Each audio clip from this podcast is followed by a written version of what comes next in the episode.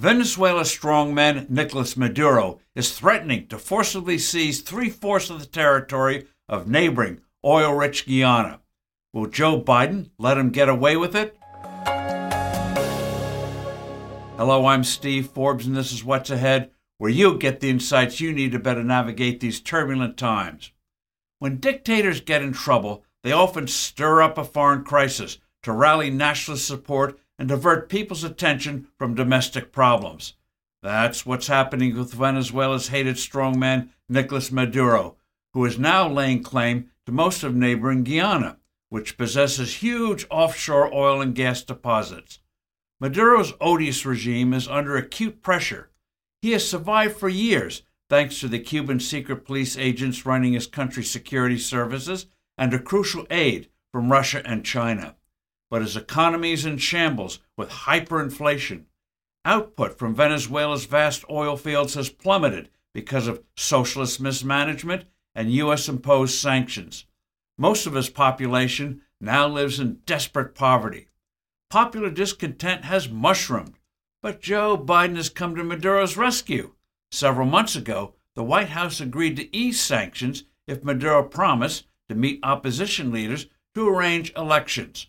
Of course, Maduro agreed, since he had no intention to hold anything resembling free elections. He knew Biden needed his help. The Bidenites, having waged war on oil and gas production in the U.S., wanted access to Venezuela's crude to help guard against unwelcome rises in gasoline prices during our elections next year. The Venezuelan opposition has no illusions about Maduro. After all, he recently issued arrest warrants for a number of their leaders.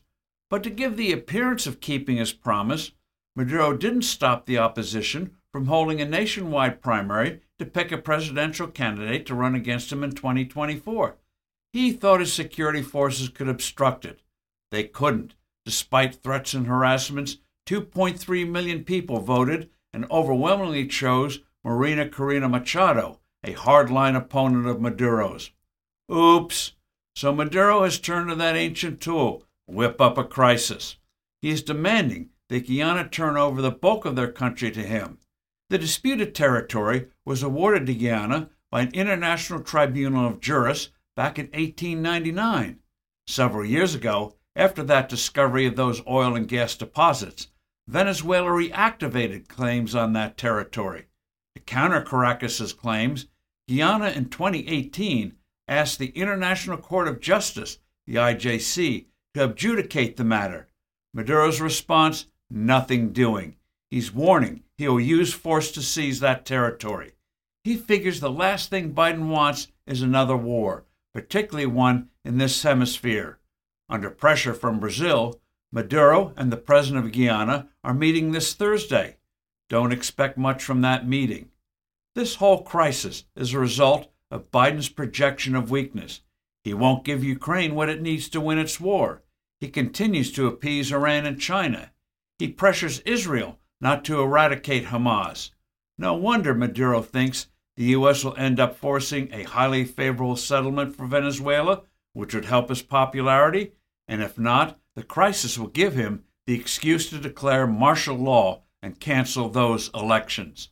I'm Steve Forbes. Thanks for listening. Do send in your comments and suggestions and look forward to being with you soon again.